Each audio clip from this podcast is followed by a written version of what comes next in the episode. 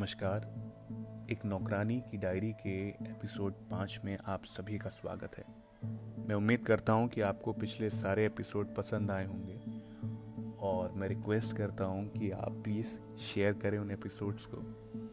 और मैं रोज़ एक या दो एपिसोड अपलोड करूँगा शाम तक तो प्लीज़ आप फॉलो करें। और अगर आप मुझसे कुछ कहना चाहते हैं तो मेरे इंस्टा हैंडल चैट ईशान 92 पे कांटेक्ट कर सकते हैं। चलिए शुरू करते हैं एक नौकरानी की डायरी का एपिसोड नंबर पाँच। दो दिनों से आंटी आई हुई है। बुरा हाल है, इतना दर्द। माँ को मालूम है।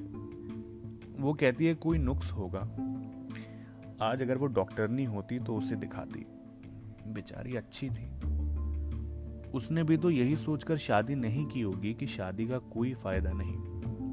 सारी उम्र एक कुत्ते के सहारे गुजार दी अब उसका वो कुत्ता कहाँ होगा? उसके मकान पर तो उसकी बहन का कब्जा है। उसे मारा किसने?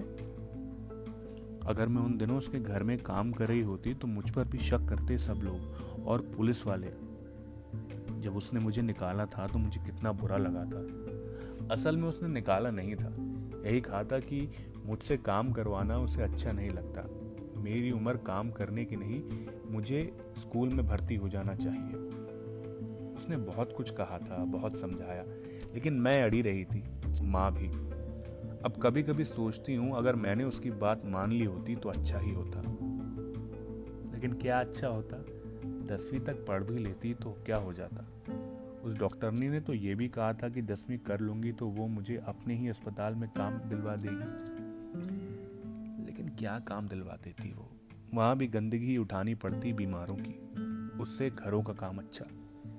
वैसे वो डॉक्टरनी थी बहुत अच्छी, कमाती बहुत थी, काम भी बहुत करती थी।